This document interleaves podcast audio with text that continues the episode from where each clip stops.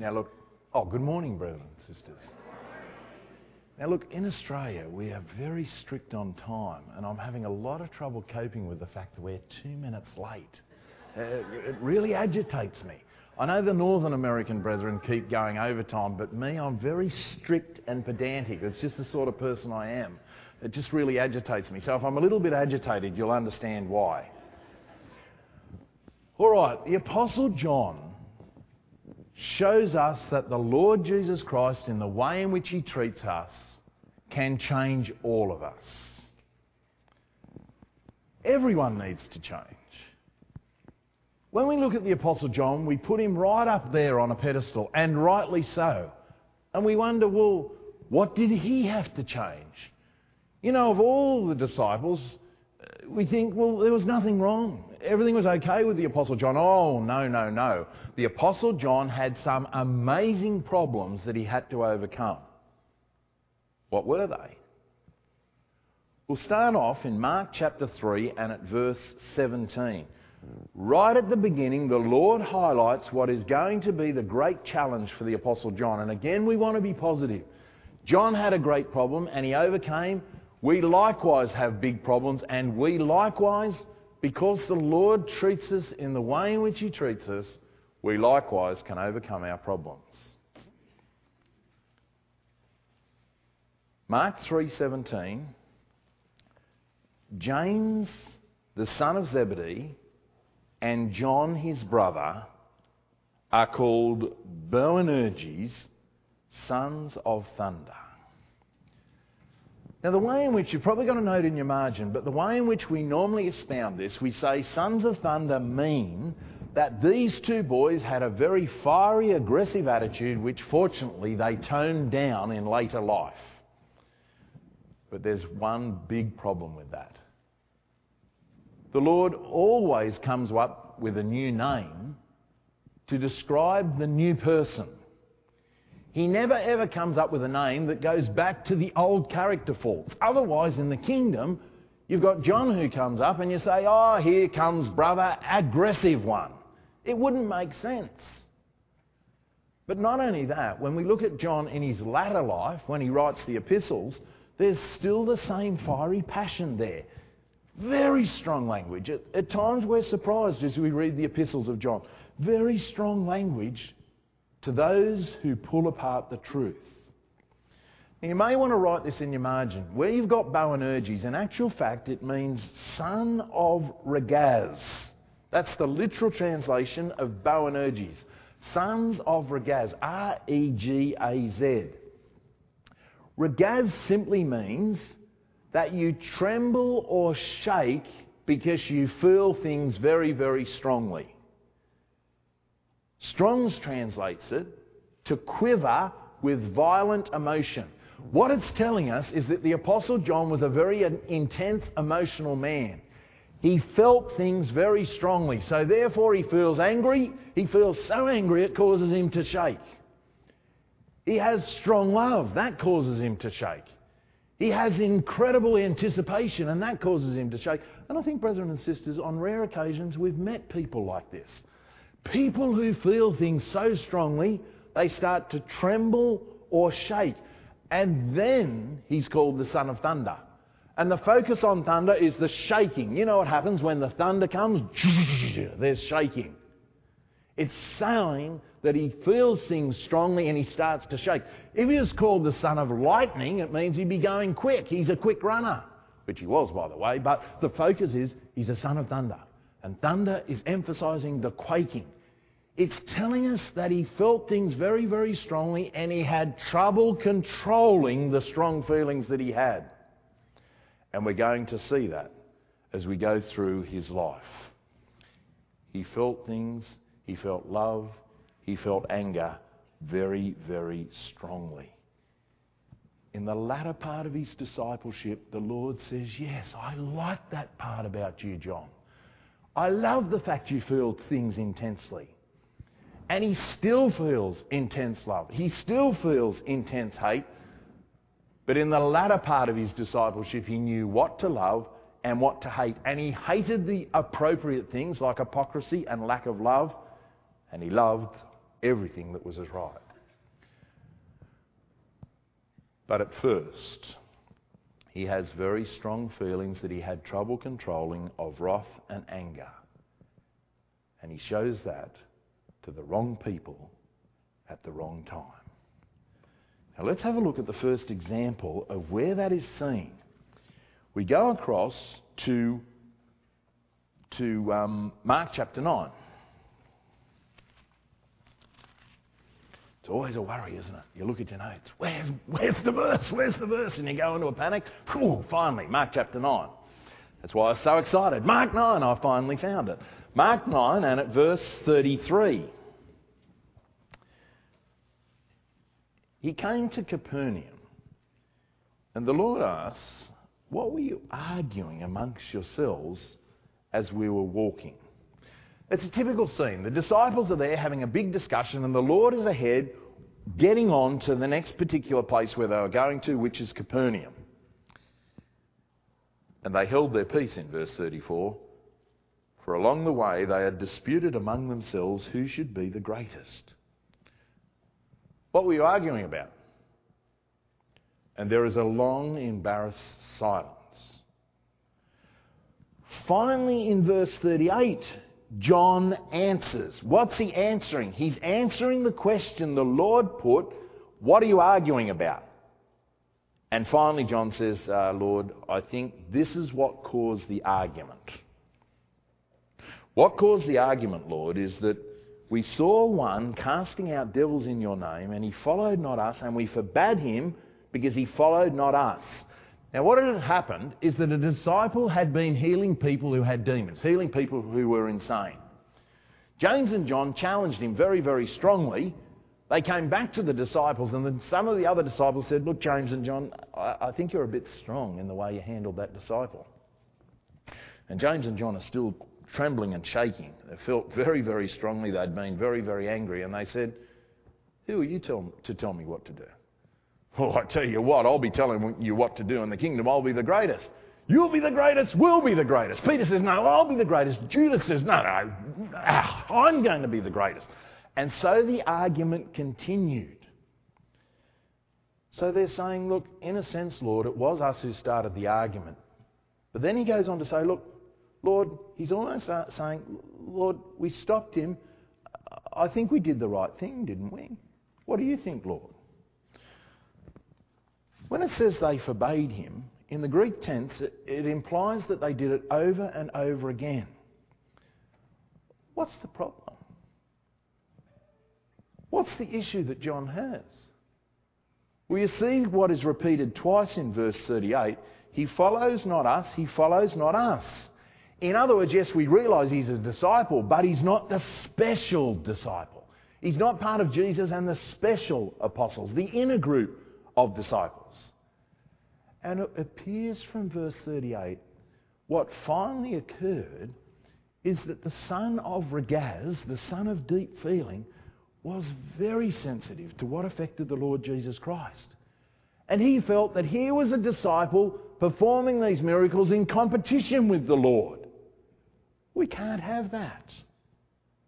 We've asked him nicely to stop healing, but he keeps on going. And finally, when it all comes to a head on this particular day, insane people still come up to this man. Is he going to heal them after we've told him not to? He is.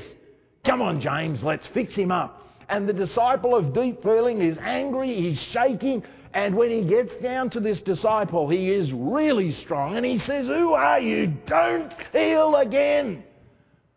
You're competing with the Lord, aren't you? You're not one of us. And the word forbid means to prevent by word or action.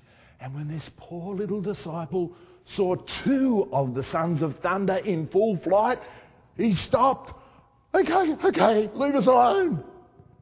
And John walks off very smug. Oh, James, that fixed him up. And he was not aware that the Lord knew exactly what was going on. And his Lord wasn't happy.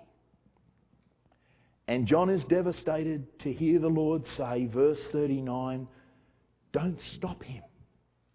There is no man who can do a miracle in my name and the next minute speak evil of me. John, the very fact he can do miracles is a sign that God approves of all he's doing. What right have you got to come in and interfere? John, you're too strong, verse 40. If he's not against us, he's on our side. You're being too strong for the truth. But more importantly, you've got angry and realised how that's affected someone else. Verse 42, you have offended a little one. John, you've discouraged that poor brother so much. There's a very real possibility he'll leave the truth and never come back again. John, if you keep doing this, what I suggest you do is buy a millstone, tie it around your neck, and take a long walk off a short pier. Our work is to save men, not to discourage people so much they'll want to leave the truth. And the words of the Lord are very strong as John is rebuked for being discouraging and being far too aggressive. John, it's a big problem. I've been putting up with it for a long time. But I've got 7 months to go and it's time to work on your problem and it won't be easy. Verse 43, if your hand offend thee, cut it off. Verse 45, John, if your foot offend thee, cut it off. Verse 47, if your eye offend thee, pluck it out. It's a very strong problem, John, and you've got to be absolutely ruthless in overcoming the problem. And John is shattered as he realises the Lord says, if you treat people this way, I don't want you in my kingdom. And John is amazed. He feels the Lord is about to establish the kingdom and Jesus is saying, John, I know you love me, but I don't want you there. You won't be in the kingdom, John. And unless you make some drastic changes in your life, your end will be, at the end of verse 43, you'll be cast into the fire that can never be quenched. You'll be cast, in verse 44, into the fire that will never be quenched. You'll be cast, in verse 45, into the fire that will never be quenched. And what John is being told here, John, you are far too fiery in the way in which you deal with your brethren and sisters. And if you are too fiery in the way in which you deal with your brethren and sisters, you will end up in the fire of Gehenna. No doubt about it whatsoever. I can't forgive you. I don't want you to be part of my kingdom. It's very sobering. How often are we the sons of Regaz? We feel very strongly about something. We're angry, we're shaking with angry, and we go into battle to fight for the truth, and we do exactly what John does here. And we don't just stop and realise, actually, the other person is right, and I am totally in the wrong. And it's not the right way to handle things. So often we are far too intense, far too strong, far too aggressive to the wrong person at the wrong time. And we feel that's fixed them up. And without meaning to, we've left behind someone who is at risk of leaving the truth. It applies to our brothers and sisters and our young people.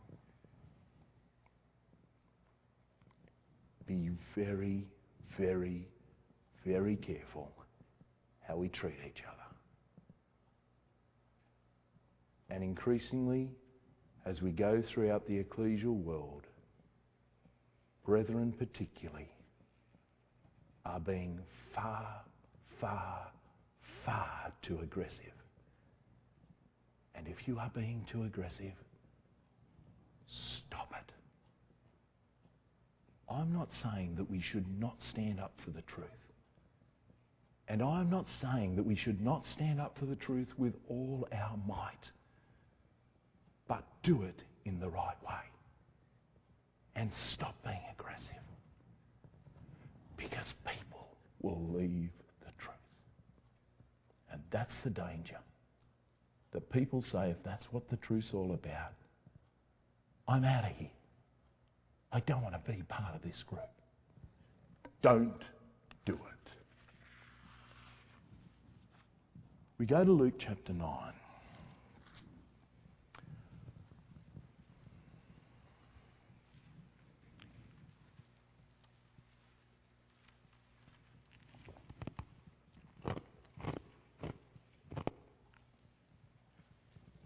Sorry, I'm crunching on ice there. You're picking it up in the microphone. But it's far better than hearing my stomach rumble. It's the sound of thunder.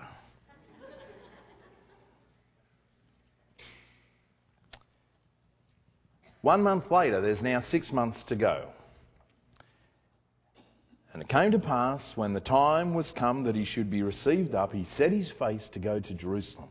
You've probably got a note in your margin. He set his face like flint. He's absolutely determined to go down to Jerusalem. And over the next 6 months, the Lord set himself an incredible program to appeal to every single one in the nation who hasn't heard the truth so far, so that everyone would know exactly what he was going to do when he finally arrived in Jerusalem. But look at his focus.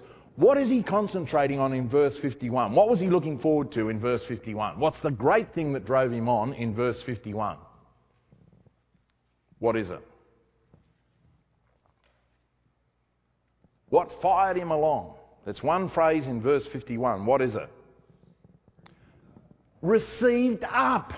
His focus wasn't on the crucifixion. It wasn't on the resurrection. The thing that drove him on was to see his Father for the very first time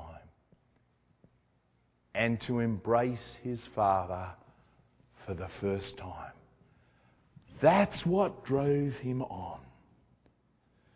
Verse 52, so he's going to slowly make his way down to Jerusalem. The first place he comes to is Samaria.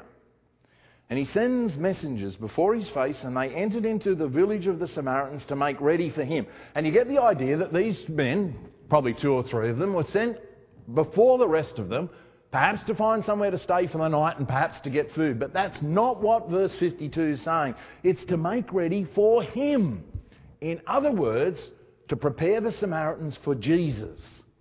And these messengers probably thought the Samaritans would be very excited to see Jesus. They were back in Luke chapter 4, but this time the Samaritans, as soon as they get a picture of the Lord Jesus Christ, they can see it's different. He doesn't have to say a thing. They can see written on his face that he's going to keep going down to Jerusalem. And the Samaritans said, we know what the Jews think about us. If you want to go down to Jerusalem, well, go down to Jerusalem and leave us alone. We don't even want you in our village. Get out. And John's watching all this. He's getting angry. He's starting to shake. His eyes are flashing with anger. He's far too protective of his Lord to allow these filthy Samaritans to snub Jesus. You've got to be joking. This is the first village that you come to. The next Samaritan village is miles away. We'll be walking till 1 or 2 o'clock in the morning.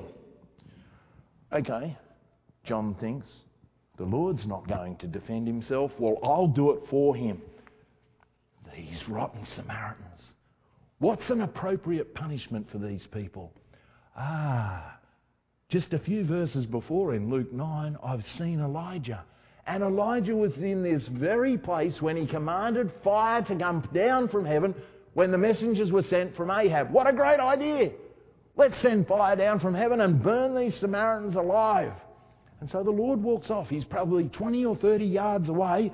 And John yells out in verse 54, Our Lord, I've got a great idea. Do you desire that you command fire from heaven and literally burn these people alive? And the Lord turns around, absolutely horrified. He turns completely around in verse 55 and looks at John. Now, John thought the Lord would say, good idea, John. Yeah, wow, let's burn them alive. But John is amazed as the Lord looks at him with eyes that are filled with rebuke and anger and sorrow. And in verse 55, he rebukes him. It is the strongest of all the Lord's rebukes. He very rarely did this to a disciple.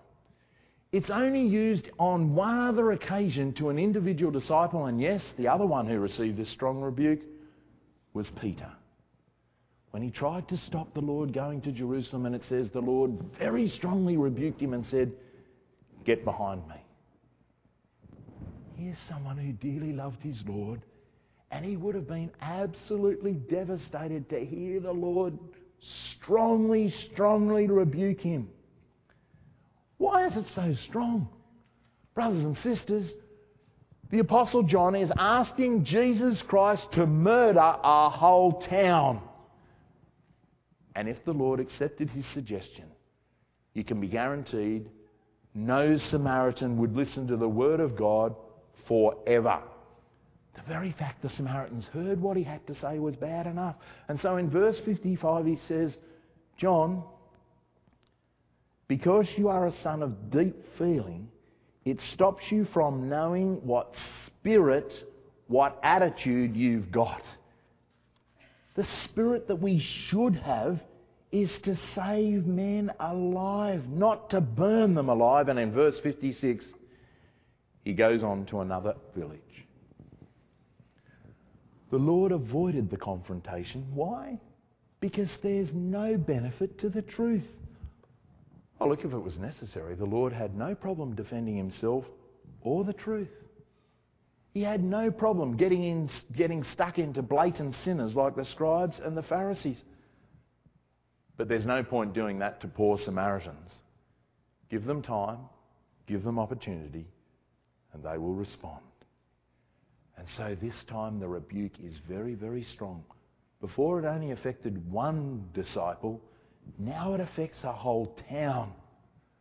But both incidents show that John's got a big problem. You're far too strong, you're far too extreme, you're far too judgmental. And the Lord is saying, look, in some situations, it's better to leave it alone. The first time he was rebuked to a disciple who is doing the right thing. This time, he is rebuked for his response to people doing the wrong thing. There's no doubt the Samaritans were wrong, but he's still got the same problem. You're too strong, you're too impatient, and again, John, you have been very, very damaging. And again, the same thing happens to us, brethren and sisters.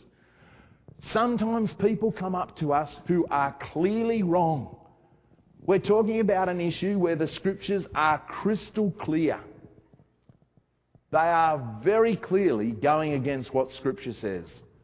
And they come up to us and they are very confrontational and they want to fight over an issue that they are clearly wrong about. And what happens? They are very full on and we end up giving them a fight. And I say to them, I'll fix you up right now. Our response is just as strong, but again, brothers and sisters, it doesn't work. And when we use harsh, strong words against someone, the hope of influencing them for good is gone for a very long time, if not forever. It doesn't matter who they are, brothers and sisters or young people. It doesn't matter how aggressive they are. It doesn't matter how wrong they are. Surely what we're trying to do, despite the fact the person is being totally obnoxious, we're trying to turn their heart to God and save them alive. And sometimes that takes time. And sometimes it's better to leave people alone and give them space. Brothers and sisters, I think it's very, very wonderful that John didn't say, that's me. I'm cranky, I'm angry. It's been in my family for years. Dad's cranky, Dad's angry. Grandpa's cranky, Grandpa's angry. And great-grandpa, woo! No. because he loved his Lord so much, and because he knew it upset his Lord so much, he was absolutely determined to fix up his problem. And it wasn't easy. And once he changed after the resurrection, the Apostle John, for the rest of his life, for the next 60 years, does not put one foot wrong, never. And he received incredible provocation over the next 60 years. For the next 60 years, he had to deal with dreadful, aggressive people. You couldn't get a more aggressive person than a Judaizer or a Gnostic. And if you had anger management problems, you can be guaranteed a good old Judaizer would bring it out. But he doesn't put one foot wrong. That is remarkable. And a few months later, the Samaritans responded to the gospel. And in Acts chapter 8, who did they send up? Peter and John. We go across to Mark chapter 10. 6 months later, the Lord is going to be crucified in 2 weeks.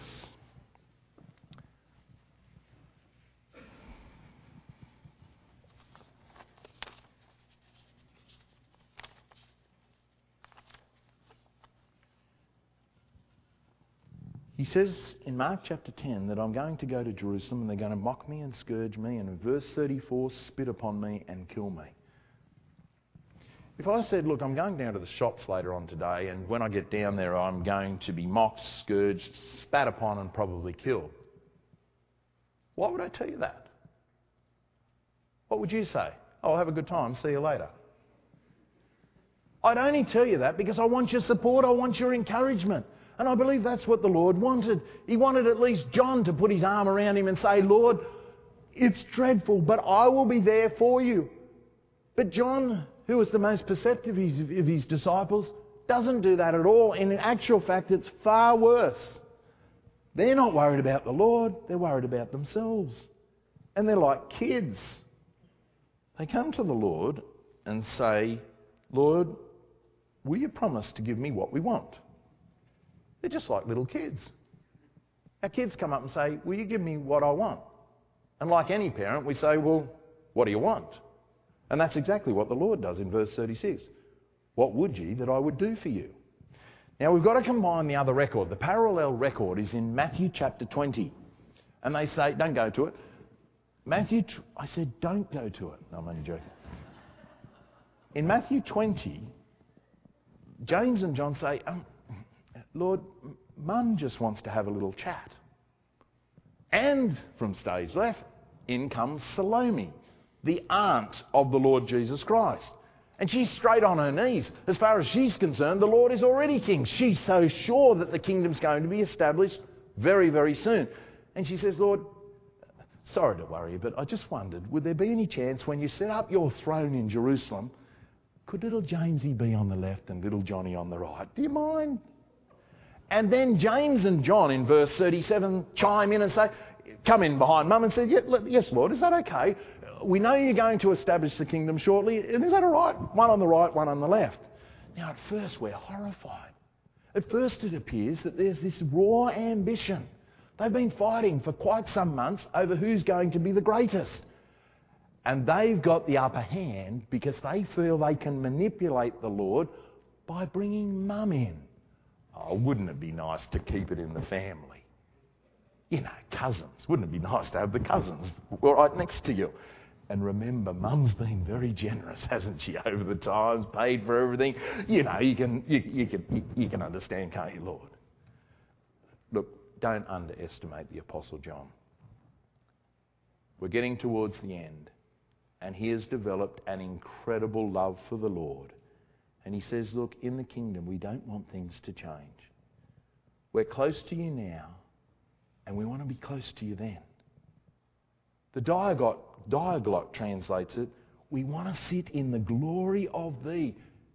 And John says, I want it to be like it was in the upper room. In the upper room, I was right next to you, and I want the same thing to continue into the kingdom. And the proof that it's more than just straight ambition is the Lord is very gentle in verse 38, and he says, look, you don't know what you're asking for. You're assuming my glory will be the kingdom, but John, my greatest glory, my greatest triumph will be on the cross. And in verse 38, John, when I drink the cup of suffering and I go through the baptism of death, do you think you can be right next to me? Do you think you can drink of both of those things? John, I'll have enough trouble going through that myself, and I am the Son of God. Look at the response of the two boys. We can. No problem. It's very similar to Peter. Oh, all these people will be offended, but no problem. Very self-conscious. Very self-confident. Yep, no problem. We can go through the cup. Baptism, no worries whatsoever. They didn't even know what the cup or the baptism was. But again, it emphasises the love of John. And he really meant it. I love you so much, I'm prepared to do whatever I have to do as long as I'm near you. And the Lord says in verse 39, okay, you've requested something. I tell you what I can give. You can drink, verse 39, of the cup of suffering that I drink of, and you can be baptised with the baptism of death that I'm going to be baptised with you, but I can't grant you a throne. You might think, great, oh, terrific. I can't give you a throne, but I can promise you plenty of suffering. Great! Until you realise what the Lord is saying. You can partake of my suffering and my baptism. And you realise then what the Lord is offering them. You can be part of my fellowship. And by going through my baptism and my suffering, you can be in me. That's the great expression used in the New Testament, being in Christ. And you say, what does it mean to be in Christ? Basically, it means you are part of the family and you get all of the benefits of the family. You're trying to use family connections, but that's got nothing to do with it. I'm inviting you to be part of the divine family, and you'll get all of the benefits that I receive from my Father. But in verse 40, to sit on my right hand and on my left, it's not mine to give.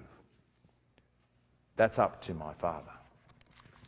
The other disciples are furious, and in actual fact, the Lord's rebuke to the other disciples in verse 41 is stronger than it was to John.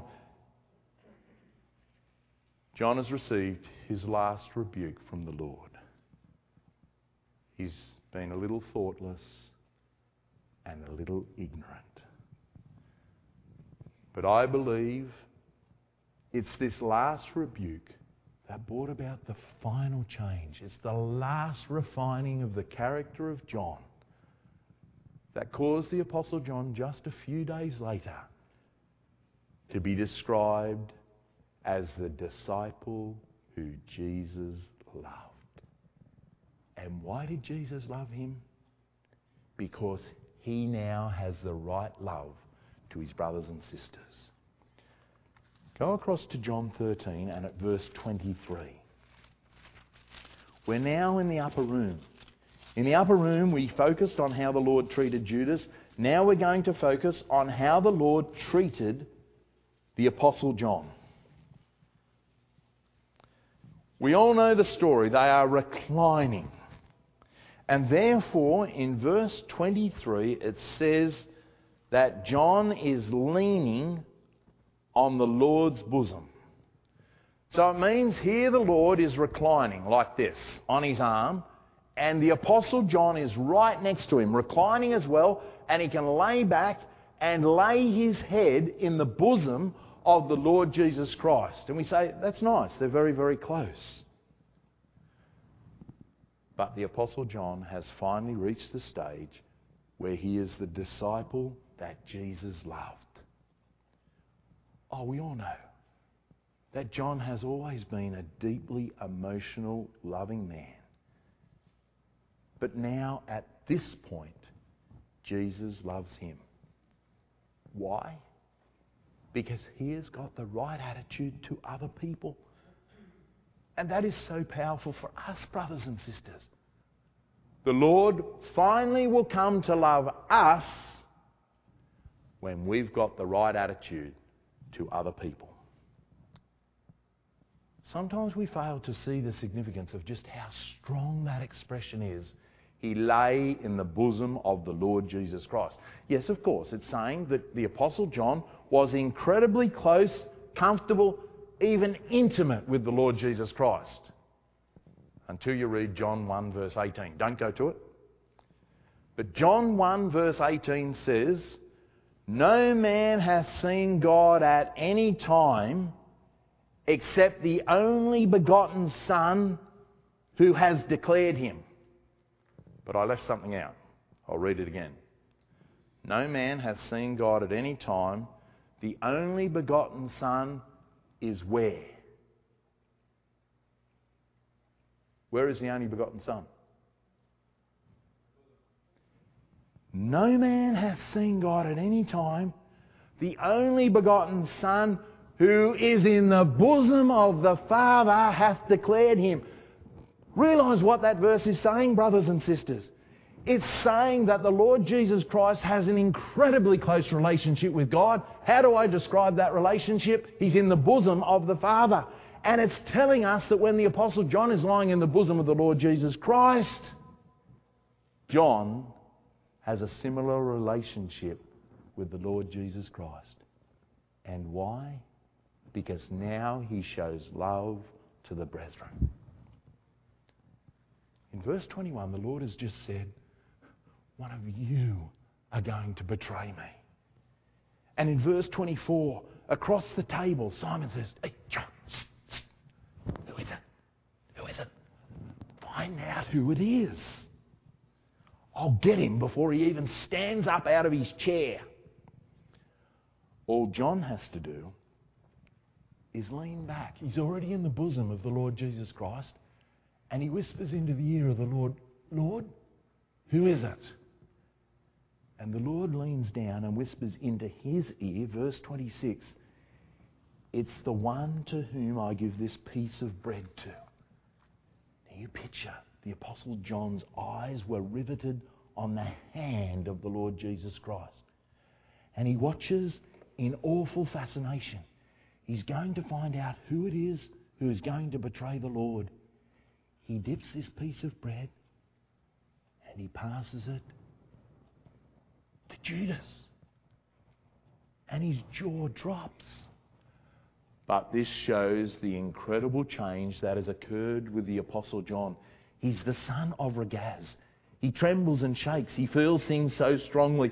But he is learning to leave things to the Lord Jesus Christ. He says nothing and does nothing. You've got to remember, this is the disciple only 6 months ago who wanted to fry the Samaritans alive for not giving the Lord a bed for the night. And here is someone betraying the Lord to death, and he does nothing. It would have been very simple to just go to Peter, "Pete, Judas." And within 2 seconds, Peter would have been out of his chair. Boom! Judas's head rolls across the floor. But he does nothing. He is rooted to the spot. Why? Because the Lord didn't want him to, and now he loved the Lord so much, he would do nothing to risk the friendship. And the Apostle John, right at the end of his gospel, realises that this is the high point in their relationship. John 21 and at verse 20.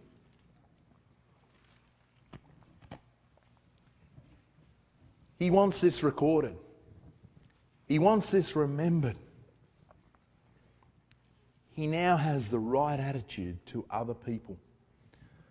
The Lord has developed this by the way in which he's treated the Apostle John.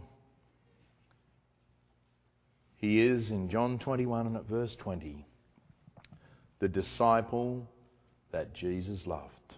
Point 1. Point 2, He is the disciple who leaned on the breast of the Lord. He's incredibly close. And point three, he asked the question out of great love and concern. Lord, who is it who is betraying you? And the fourth point is even more powerful because it's not stated here. The Lord trusted him by telling him who was going to betray him. And the Lord would not have done that unless he trusted him implicitly. What's brought about this incredible change? It's the way in which the Lord treated him. We go to John 19. And next day, John has to watch his dearest friend being tortured to death for 6 hours. And in verse 26, verse 25 of John 19, there stood by the cross of Jesus his mother Mary, his mother's sister Salome, the mother of the Apostle John, Mary, the wife of Cleophas, and Mary Magdalene. Who else is there? The Apostle John. And he's got his arm around his auntie and he's got his arm around his mum. And they look up. Who's on his right hand? Who's on his left? And they exchange glances as the mother and John are horrified. That's where we has to be, where the thieves are. The Lord has now been on the cross for about 3 hours. The mothers, with their intuition, can see that the pain of the Lord is intensifying, and they overcome their embarrassment and come closer to the cross. And the son of deep feeling has to be near his Lord, and he looks up at his Lord only a foot above him, right in front of him. And brothers and sisters, the Apostle John is a pattern of what all of us have to do at some stage in our discipleship. Closely look into the eyes of your Lord. And you look at that face, it's just a mess. His eyes have been belted around. They're swollen, almost swollen shut. Lips have been ripped apart. His face has been torn by the thorns. There's blood that's fresh and dried all over his face. Parts of his beard have been ripped out and covered with dry spit. And every time the Lord moves, you can see the tears on his hands and his feet getting bigger and bigger. And close up, you can now see how difficult it is for the Lord to breathe. The Lord almost suffocates. And then with an incredible groan of pain, he has to push up to breathe out. But the problem is his back has been ripped apart. They've ripped off skin and muscle. And now bare rib cage with the exposed nerves are ripped on this shocking, shocking, cruel cross. And John looks into the eyes of his Lord that are hurting and are blurred with perspiration and blood and tears, and these eyes seek out and focus on his mum. She felt his pain more than anyone else, with the exception of his God. And John is amazed. These eyes are just filled with absolute agony. But he looks at his mum with love and compassion, and he's got to clench his teeth. Everything he said on the cross, he has to clench his teeth and draw himself up so he can breathe out. And as he says to his mother in verse 26, "Woman, behold your son." He's talking about the Apostle John. "I'm going, but John will care for you as a son." Then he said in verse 27 to John. But before the Lord said anything, his eyes focus on John. And John looks up at those beautiful, beautiful eyes. And despite the agony, he looks into eyes that register, "John, thank you so much. You've been with me the whole time. And John would never, for the rest of his days, forget the look of gratitude. John, thank you so much.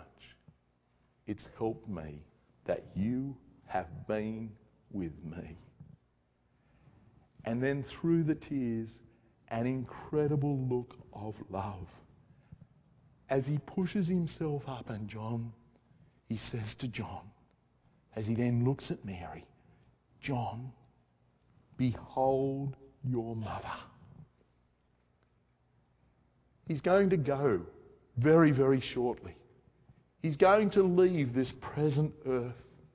And what we've got on the cross is a poor, naked man who had absolutely not one possession. He's lost the only possession he had, and that was the clothes on his back, and they've taken that off him now, and a Roman soldier's walked off with his garment. He's got nothing left. Oh, yes, he has. There's only one thing left that's his. It's Mum. I've got to leave Mum alone. She's not going to have me anymore.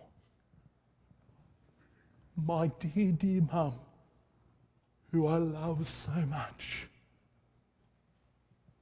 And I'm going to leave her, the one who I love so much, the one thing I've got left in this life, and I'm going to leave her to the one who I love so, so much. My dear, my lovely, my beloved Apostle John.